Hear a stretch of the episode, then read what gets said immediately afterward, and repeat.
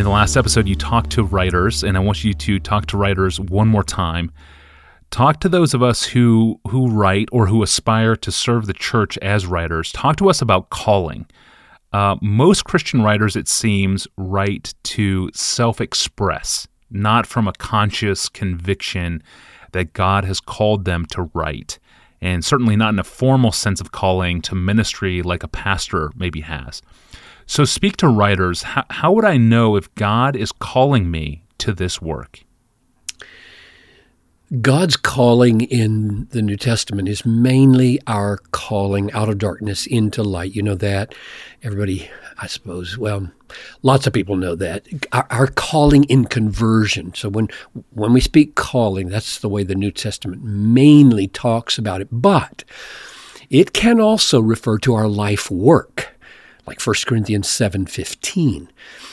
When it does, it may mean the place God has put us, whether we like it or not, in other words, it's not driven by our desires like slavery. Paul deals with that in 1 Corinthians 7. If you're stuck in the horrible position of slavery, that's your calling in the moment, whether you want it or not. It, it may also mean what you're able to choose, like freedom from slavery, which he also addresses in, in 1 Corinthians 7.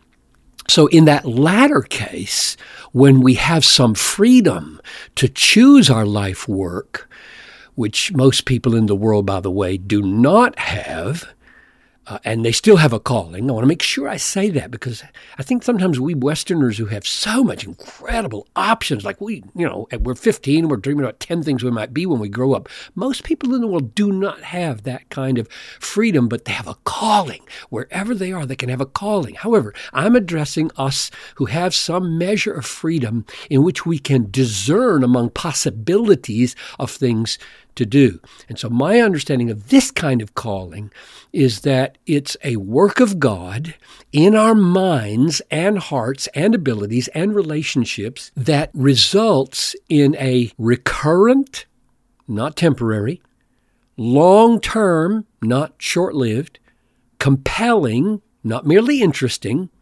benevolent, not selfish, Christ exalting, not self exalting, desire to write, which proves fruitful in the lives of others. Now, that's a long, that's my definition of a calling to write. I'll say it again. it is a recurrent, not temporary, long term, not short lived, compelling, not merely interesting, benevolent, not selfish, Christ exalting, not self exalting, desire to write, which proves fruitful in the lives of others. So, let me illustrate the emergence of this calling through uh, levels of impulse to write that many of us pass through. It is good to write for the sake of discovery. Uh, we learn as we write, and we write as we learn. This is good. It is it is one of the main reasons for keeping a journal. Say when you're younger or older, an idea notebook where you can work out your ideas and your thoughts. This impulse, however, is not yet God's calling to write. If that impulse is on you, you don't know yet whether you have a divine calling to be a writer. Uh, second, it is, it is good to write for the sake of craftsmanship or beauty. Human beings love to create things. Some create delicious meals, beautifully served. Some create homes of beauty with everything decorated in a pleasing way. And some create machines that accomplish amazing things. Some create lesson plans for teaching. Some create paintings, carvings, songs, patios, porches, decks, and on and on and on. We, we are makers by nature. It is properly satisfying to create things. And, and many people aim to make something beautiful by writing, something interesting, something compelling. And that's good. And that is not yet a divine calling to write. Just to have that impulse is not a calling.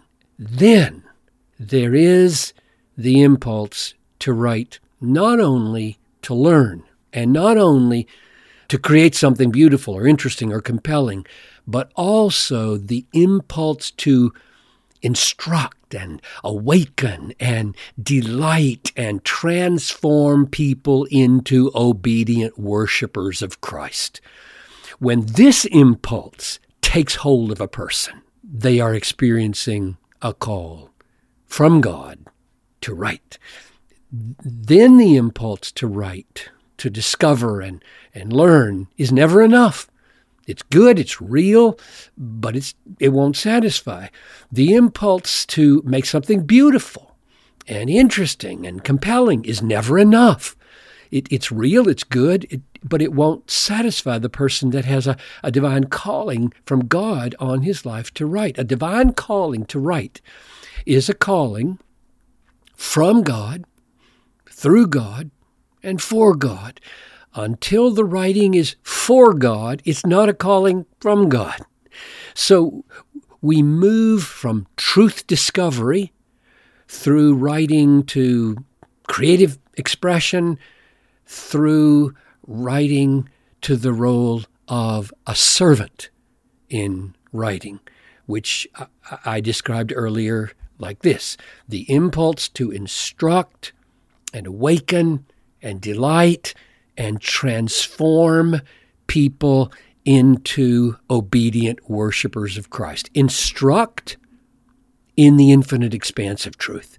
Awaken to the glory of God radiant through all that He's made. Delight with craftsmanship of poetry and diction and style and story and transform people into those who enjoy God with us and, and walk in a way that pleases God. All of which means that the calling to write is by all means a calling to influence and transform, awaken, instruct, delight. And it is a calling, therefore, to pray and trust God because we can't do that by writing.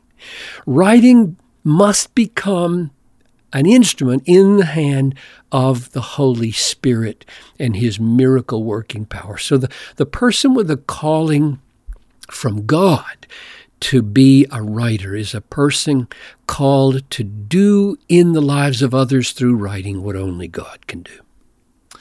That is very helpful. Thank you, Pastor John. And if you have a question for Pastor John, or if you want to listen to our recent episodes, or if you want to find a list of the most played and popular episodes of all time, you can do all of that from our landing page. Go to desiringgod.org forward slash ask Pastor John. Well, being a Christian in this world calls for an emotional complexity. And that's exactly what John Piper will explain for us tomorrow on the Ask Pastor John podcast. I'm your host, Tony Reinke. Thanks for listening.